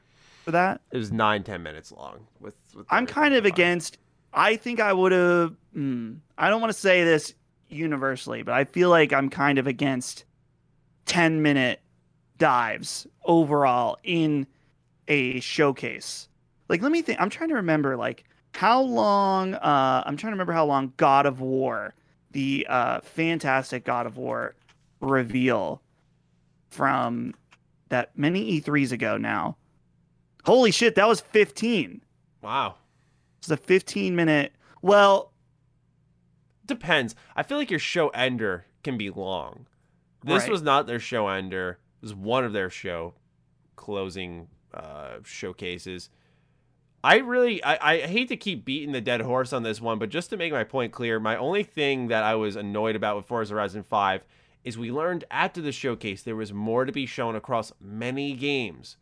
And mm. not hmm. that Forza Horizon 5 is bad or that I've undersold it. So many people are so convinced. It's like, no, no, no, no. I understand the success that Forza will bring. Horizon's very popular. Horizon 4, one of the most popular Game Pass games. But you can very quickly understand what a racing game will provide on a graphical level, on an exploration level, in, in the case of Forza Horizon, and on a driving level in probably five minutes. And when you start to right. see afterwards, there was more for Halo, there's more for Starfield, there was more for many games to show, not just talk, show. Um, I do think it was a missed call. I 100% believe it was a missed call. They are a top tier studio. They do amazing work. For me, seeing uh, uh, uh Horizon 5, I'm to play it. I'm looking forward to it. But for me, it's more exciting to be like, this is what they're to use for Fable. But I think people are kidding themselves if they don't think that, hey, we saw, like, physically afterwards, in the case of Starfield and Halo, there was way more to show. And that there should they should have spread the wealth more. I'm sorry, but if you cut that demo in half, made it five minutes, and you gave five more to Halo or two more to Starfield and three more to Halo, I think that makes a difference. I 100% think that makes a difference. Just my opinion, but um, I think people are kidding themselves if that was not something Microsoft was considering for sure. Sure. Yeah. Um, beyond that, though, uh, I don't think anyone's really upset. I'm not upset, and uh, I think people are fine with what happened with Forza because it's gonna be a good game. I have no doubt about that. There's very few games you can kind of just check off for Xbox and go, "Yep, this will probably nail it." Uh, this is one of them, though. Um, yeah, Playground's gonna do a good job with it. I have no doubt. They're very good. Proven franchise that continually makes it. And the thing is that they don't need to rein- reinvent the wheel. Ah, uh, I, I, that was no pun intended. I, I, caught it though. They don't need to, you know, change it up. Um, they just need to do new cars, new tracks, new location, a few new modes, and it'll be great. Um, that's what people expect, and I would think it would be weird to expect anything more than that. All right. Next question comes from Gothic Hello Kitty. Uh, Sup Super Sausage Sons. Discord has some Easter eggs built into it. Like if you spam the Discord icon on the upper left hand, you get different audio sounds when Discord launches. Or if you click your username on the bottom left of Discord in order to copy it, if you continue copying it, you get a sort of Halo announcer themed Easter egg. I actually did not know any of this. Do you guys Whoa. have any of your favorite Discord Easter eggs or favorite video game Easter eggs? Cheers and have a subpar second rate snooze fest sort of sigh today. Three hearts. Mm. Thank you, Gothic Hello Kitty. Appreciate you writing in. You have f- favorite Easter egg? I didn't even know Discord Easter eggs existed. So you have one in a video game that you can pick out because I do pretty immediately. Um, Um, the first one that comes to my mind instantly, though I'm not sure if it's my favorite, was in the first Halo. You can find the talking grunt in the final level where mm, he's talking about like he's like, oh, I need to go back to the starship and find the food nipple. Is what he's he's like says I some weird. He's like, I got that. a big. He's like, I got a big grunty thirst. I forgot remember- about that. Wow. Yeah, we, me and you know some friends, we like found that and we thought it was the funniest thing. Um, so yeah, that, I'll go with that for now. Mine that comes to mind, one of my favorites. I don't know if it is my favorite. I'd have to give it more thought, but uh, it's Borderlands 2. Uh, you're in the oh, it's been so long since I. It's, it's really actually been since pre Borderlands 3, but I don't remember it word for word. You're in the kind of underground uh, toxic waste area. There's lots of green goo, and at one point you could see in the distance an island. If you have high enough shields and health, you can run out to this island, and what's waiting there is the uh, Knight of. Uh, oh my gosh. Um, the guy who sits around the bonfire with you in Dark Souls. Oh, one. Solaire. Yes, Solaire. Thank you. I re- think I remember seeing this. and I remember making a video about it. Actually, funny enough, and I remember seeing that because I found it on my own. That was the other thing. I did not see it online. I had found on my own. in Borderlands 2 being built off a lot of Easter eggs. You know, they had a TMNT side quest where you had to deliver pizza to like three ninja or four ninja rats instead of turtles. Um, that was awesome to see. So I think that has to go up there with one of my favorites. Just that level of, you know, nodding and, and secrecy, uh, just kind of off to the side. I love when developers do that, kind of acknowledge each other. Uh, Borderlands 2, obviously, just a, I think a masterful game, but um, that would probably go down as one of my favorites. Um, it's hard for me to summon them because I don't look for them. I usually find them online. It's one of those, oh, that's cool. Oh, Right. oh, I'm sorry. How, a very recent one, Ratchet and Clank Rift Apart, the Rhino. Have you used that? Oh, the Rhino. Yeah, the uh, it, like the secret weapon that you get when you get all the gold bolts. No, I haven't done that. But I think I Oh. know what you're referring to because I they like spoiled it on Twitter. Yes, I did as well, but I don't care because it was really cool. Because certain characters come out and it's pretty fucking sweet, man. I gotta say, that's one of my favorites for sure. Uh, all right, Sean Mason's up next. I'm sure this is a story. Hey, sexy boys. This past Saturday, myself and three of my buddies I graduated college with went to a Red Sox Yankee game at Fenway Park. For the most part, we enjoyed ourselves. Not only did the Yankees lose, but we had a tremendous seats, two rows behind the third base dugout. That is awesome, by the way, especially if the Yankees lost because I can't fucking stand them. I can't stand their fans. They're they're like fanboys of of sports, so it's kind of interesting.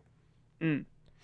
Throughout the game, uh, a younger child around six or seven was trying to get a foul ball or a ball from a player. At this point, he hadn't had any success, but during the top of the eighth inning, a ball came plopping our way. Little boy struck out his hat to try and catch it. When the ball landed in his hat, the momentum caused him to drop his hat. Immediately, a man, probably in his mid 60s, turned around and snatched the ball. At this point, the man had already gotten three balls. Logically, everyone in our section assumed he would give it to the kid. But what did this fucking asshole do? Put it in his pocket and said to the kid, Sorry, boy, you have to be better than that if you want a ball. This made the kid cry. At this point, everyone around started yelling and swearing at the guy. It got to the point where our section started a you're an asshole chant at the guy.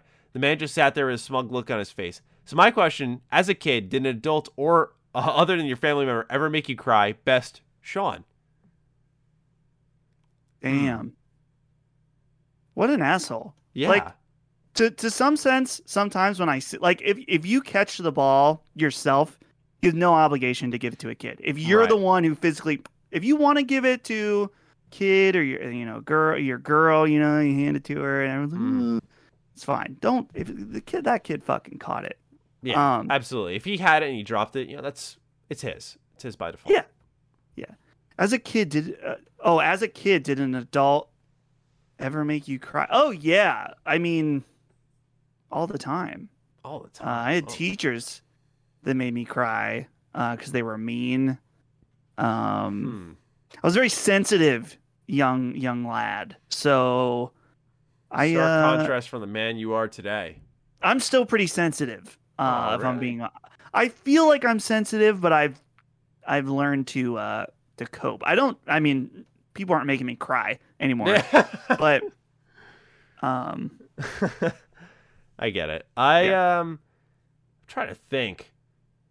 I have a ton. I used to be a crybaby in the sense that I just wanted to be home. So Mm. I mean, obviously I'm a homebody. Here I am doing the show in my flannel, completely comfortable. Like, yeah, I'm a homebody through and through. Uh, I remember. I see, it wasn't like an adult made me cry. Uh, but I remember going to a baseball camp, and I like sports. I love sports now, and probably growing up, I know if I stuck with it, I I would have been a really good player because I was decent for someone who just did not like it at all. And my parents always tried to encourage me because they knew, like, you know, if I got over that hump, I would be a pretty successful player. But I just wanted to go home. And so I remember going to a summer camp baseball thing at a high school and thunderstorms storms used to scare the shit out of me and I remember like it, started thundering while we were there and I was like sitting by a vending machine like almost in not in the fetal position but just being a little fucking bitch and I was crying. And then my Mm. my bro my brother nonetheless was one of the people who was running the camp. And so I should I should have been fine all things accounted for. You know you Right. had that safety net you were in a big building you're safe with that and your big brother's there you're safe with that. But I was like no I need to go home. So I started crying like a little wuss there. But beyond that adults uh no I usually just get really annoyed. Mm. that that has always been a thing with me since I was a kid. I don't cry. Sometimes I wish I cried because it's just such a relief when it comes out. At least for me, I feel good when I cry because I'm like, oh, finally, those emotions have been let out. But I barely cry, so it takes a lot, uh, which is a good thing and a bad thing. I think I keep my composure, but there are times I'm like, I wish I could just let this out, Mm. but instead I just get very annoyed. I can't think of the last time I cried. I have not, at least, definitely not cried this entire year. Holy shit, that's impressive. I We're don't in think. July. I'm not a, Have I cried this I'm year? not a big crier. trying to think. I don't think I've cried this year either. I don't have anything against crying. I'm- I encourage it. I mean, yeah, uh, look, I just don't. yeah, yeah. nothing wrong with it. Although I did start off this this conversation talking about my piss farts being a little more masculine, so maybe that's it. Just had a little more masculine energy here in 2021. All right, Cody Richter's up next. Hey, Green Eggs and Ham. As someone who owns both the digital PS5 and Series S console, I'm all aboard the digital train when it comes to gaming. This is bold. This is very bold. Even on my Switch and Vita, I generally purchase my games digitally. With Nintendo potentially revealing and releasing a Switch Pro, What's the possibility they do an all digital version of that console in addition to the base model? The Switch is notorious for having horrible Wi Fi reception, so maybe the new one can do away with the cartridge slot and utilize that extra room for some better network components. It's a good idea. If Game Pass ever comes to the console, that just makes it even more sense for a strictly digital slash streaming based console. Curious to hear your guys' opinion since you both are pretty big on physical games. Yeah, I'm wondering if it's a game by game thing. Not sorry, I know you were about to say something, but I was just thinking Yeah. of Mario Golf where the online has worked really well for that. I've had no issues, but Smash is notorious for like dropping lobbies, lagging a ton, not being strong connection. But sorry, what were you gonna say? No, there's no way. Uh, speci- particularly with the Switch, that they're going to release a digital only version because Nintendo owns the means of production Hmm. of Switch carts, and they make a lot of money on Switch carts. And that's why you see, right? right, and that's why you see a lot of games do the uh, requires whatever download or whatever, like or like for example, even um, I'm trying to think, like, well, I think even Nintendo will cheap out on some stuff, like Bayonetta only included Bayonetta 2 on the cartridge. Oh yeah, Um, yeah. But or you'll see that a lot. Like I think one of the Mega Man collection games that they're like Mega Man Collection Two is on the cart, but the first one is a download. Yeah, that's Um, weird. and That's- yeah. That's be- yeah. The more the bigger carts are more expensive, and Nintendo makes money on those. Um, so I don't think they're going to do that. I think that Mhm. they see too much value, especially with their market being geared towards kids. Kids don't. I don't know what kids think about digital. Honestly, maybe they don't care now in the era of Fortnite. But I feel like a kid on Christmas wants to open a Mario game in a box. Uh, Yeah. I, I don't think they would do it. Hmm. I do think it depends. Uh, Dustin, dare I tap into this and say I think it depends on how you're raised, right? Like I feel Okay. grew up in a home where, where like you waited for the boxed item.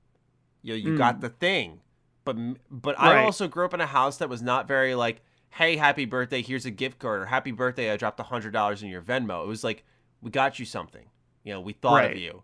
And uh, I think that's that's it depends on the family life that you that you Sure. grow in, right? I think that's how your your physical game future is determined. It comes from the family. Uh, so that's that's by the way, not judging Cody Richter, who has had chosen an all digital future. I'm sure Cody had a great family life, but more to my point is, um, all all joking aside, um, I don't see Nintendo doing this personally. I I don't think they have enough games that. Well, funny enough, they're doing this Super Mario Party thing that has like 64 games and it's online right off the bat. Uh, so, you know, they are shifting towards more online components. Uh, Bowser's Fury, I think you could play online with a friend, or the, whatever new Mario game came out at the beginning of this year. There was Right. something you could do online with a friend. So they are shifting to that a little bit. Um, of course, Mario Golf, the game we talked about a ton in this show, online play, really good online play. Uh, they they actually even added like an invite structure to that game, which I uh, I found quite peculiar because you could tell Nintendo's systems aren't really built for online because you have to close app to then accept the invite. Have you accepted any invites for uh, Mario Golf? No. So yeah, you open up the invite and you're Wait. like, oh, Yes, I have. Isn't it separately. weird? I have the same separate instance. Basically, we wanted to restart a match. Mhm. This is when I was playing with Kopi, and uh, he was like, "I was like, how do I back out?" He's like, "You don't. yeah, You just yeah, restart you the can't. app." I was like, "What?" Yeah, I'm like, "Only Nintendo. Mhm. Only Nintendo." Yeah, and so what happens is when you get an invite, it'll say, "Are you sure you want to restart your app?" And you think you've clicked something wrong. You say yes. It kicks you to the main menu. You press L and R at once, and then it bo- it, it drops you in the lobby. Like something happens when the app restarts to connect you to someone's lobby, and that's probably why you can't just back out to the main menu. So it's really fascinating. But despite all of that, uh, Nintendo has added some more online components to their games, but I don't think they're gonna do. I think they just need a stronger Wi-Fi adapter. I don't know if they need more network parts, whatever that would entail. Just something more modern that's not from like 2006 in my compact laptop. Like just something that will keep connectivity. That'd be great. Yeah. Thank you for the writing, Cody. Jay Lopez is our next one. Hey, Maddie and Dustin, I don't know if this is a hot take, but do you think a Resistance trilogy remaster would do good in today's age? I know it's another human versus alien game, but always thought Resistance had a unique universe with good lore building. Also, with an update in the shooting mechanics, I personally think the game would be super fun. Where do you stand on Resistance, Dustin? Never played it. Oh, Never played Resistance. Oh, uh, played the third one. Really good. Okay.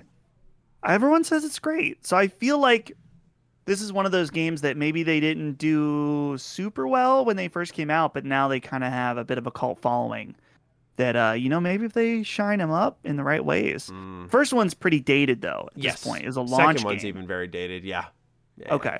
Absolutely. I would even argue the third one doesn't feel good to play. Um, then again, though, you can only play it on a PS3 controller, so there's that. Yeah, it might it might be better to do a remake. Yeah, I agree, and I think, I think it, I think that this game would do well nowadays because I don't know if like human versus alien is as tropey as J Lopez has made it out to be. Maybe I'm just forgetting a number of games that have followed this, but I don't simplify it down to that because I think there's so much more that goes into it. Like in, in Resistance 3, you're literally trekking across the United States and you're seeing it's almost like Fallout, but Ratchet and Clank. Uh, Mhm. and, and there's like Metro vibes in it. It's really a unique game um, where maybe that's what he was tapping into with the unique universe and good lore building. But I think it stands out enough where you can't really water it down quite like that. And even if you don't care about the universe, the gameplay, at least in three, was really fun. Um, lots of alternate fires and uh, for each of your guns, and just really fun ways to play. You can see the Ratchet and Clank DNA. It's interesting watching Insomniac sidesteps where you can see, you know, for example, Sunset Overdrive to Spider Man. I think is a good transitional point, and Resistance to Ratchet and Clank. You can see transitions there. It's really fun to watch them because they you can see how they take inspiration from other games, but continue to keep an identity with the thing they're working on that's new. Uh, right. So I would love to see Resistance come back. I would love to see Infamous 1 and 2 come back as well while we're on that topic. I would be a big fan of that. Uh, but beyond that, uh, of course, Sly Cooper, new PlayStation All Star Battle Royale. I could go on all day on stuff I want PlayStation to do, but I'll settle for Resistance Trilogy Remaster. Last question of the show. I'm fat cock wrote in as we uh, as we recorded this. Felice Viernes, gentlemen, May you and your respective clans be in good health and happiness. Same to you and anyone who's listening. Unkempt Talk asked you last week about covers of video game music. While it seemed you weren't too into them for the most part, I believe this particular version of Weight of the World, the final song from NieR Automata by Skar Productions, is extremely well done. FYI, it is a metal version, but it should not be off putting. Perfect segue to my question. The prior song was such a hard hitting song for the end of that game and really stuck with me personally. Another example of a similarly impactful song is the Real Folk Blues from Cowboy Bebop. Just hits close to home when I hear it. Is there any ending song to a game or show that you feel perfectly encapsulates everything about it at, as an entity and moves you to some degree? May your weekend be laden with joy and fulfillment. Very kind words, thank you. Um, I can think of certain tracks, but an ending track, Dustin. Does, does one pop into the old noggin for that? Yeah. Uh, oh, for okay. me, I mean, obviously, Weight of the World is a great pick. Um, yes. I'm not saying this is my favorite. This is just the first one that comes to mind, other than Weight of the World, of course, is um, this isn't the ending track, but it's near the end. It's like one of the big ending song, and that is uh, the song Undertale from the game Undertale. Mm. Uh, is super cool, and it's very well implemented into the game you're going uh, to see the king, right? Um, mm-hmm. And it is emotional, um, and that's the that is one of my favorite moments. I think, like in games, you know, this is the whole hmm. thing that I've talked about, where as as low key cringe as it may be, I feel like Undertale is a game that made me more empathetic as a person. I don't um, think it's cringe that a game moved you. Yeah. I well, remember as a teenager, just... Gone Home was particularly moving for me. Like that was a, a really that was sure. a real experience, right? Like they're that's totally not cringe. I think the thing with Undertale is just I uh, I don't like a lot of the Undertale fan base, just because uh, they're like obsessive. Yeah. So that's why it feels a little cringy. But um, so yeah, I'll go with that one. Mine probably isn't too surprising. Well, actually, it should. It, it might be a, a smidge surprising because it's a curveball. Obviously, I'm a big Persona fan. Um, mm, so not Persona oh. 5 Royal, but Persona 5, the base game. Um, the end credit song for that one felt like you'd been on a real journey, and I love that one. I don't like the Royal ending song as much. I feel like they kind of changed it just to change it, and honestly, that the ending song from Five would have fit better with Royal strange how mm. they hmm. did it. But I remember wrapping up five and and sort of feeling like, wow, you know, you kind of let rest your controller and take it in for a moment, like it's over. Holy crap! Uh, for me, that was a, a pretty significant one. Um, it's in Japanese, so I don't really understand. It's not like Weight of the World where you can kind of piece together the lyrics and right feel out what it means for the game itself. But to me, that's the most standout one. Where once I finished it, because I'm really not big on the credits because I'm immediately once the game stops, I leap into my thoughts. And that's just right. how I'm wired. I start thinking, did I like that? And I don't pay attention to the credits all that much. Um, I'll watch if there's like little sentimental call outs, and I think they're important, right? Like, I think it's important to note the experience to sort of, you know, recapture that journey and everything you've done along the way. So I'll pay attention to that, but I'm more so in my head. And so when a game captures me in its end credits, it's particularly rare. Um, and most times I'm just sitting there and I just wait until to see if there's an end credit scene. Uh, but beyond that, can't really think of much else other than Persona 5. We should also, of course, give a shout out to Persona 4 Golden with Nevermore, Of course. which is also oh yes, of course. very good. Yes. Classic indeed. classic. So that's all I've got for this week's episode of Ham Radio Podcast. Dustin, it has been a blast as we enter the afternoon. We've done else- we've done quite well. Here's what I'll say, Maddie, is that uh, I mean, we'll let the audience decide. Mhm. But while this episode has been one hour, around thir- one hour forty ish, hmm I feel like it's been all quality this whole time. No, no lulls. So Yeah, I agree. I feel like uh, it's been it's been a good episode. I've been in a good, surprisingly good and upbeat mood for uh, going to bed at two and waking up at seven thirty. yeah, I was gonna say. as I said earlier, here. I will die. Yeah, same here. I you, if anyone's watching the video version, they saw me yawn a couple of times towards the end. So I I need um I'm a guy who you know my food's a pick me up, so I need some food in my system. I had some cinnamon toast before we before we fired this up. Thought that'd be Mm. enough, but it started to feel like I needed more as we Yeah. got deeper into the show. But thank you to those who listened. I I feel like our energy was great this episode. Uh, at least um I should say. I know you, I knew you would have been fine. For me, I'm surprised I didn't go sound like this when we started it. So Oh yeah. Uh, appreciate all of you tuning in, listening. We hope you enjoyed this episode of the Ham Radio Podcast. If you want to support in any way, uh, Patreon and Dustin's stream are linked down below. Go support those. And to wrap it up, a hashtag, um, early, uh, early ham. Early ham or uh, piss fart. Piss. I think piss fart's more enticing. I Let's gotta do piss, piss fart. Yeah. All right, perfect. So if you got this deep into the show, let us know with the hashtag piss fart, whether it be a comment, a tag on Twitter. Maybe you don't want people to see the tag on Twitter, so throw it in the comments, whatever you want. We'll be there. We'll be watching. And until then, take good care of yourselves, and we'll see you next week with episode 309. Peace out. Till next time. See ya.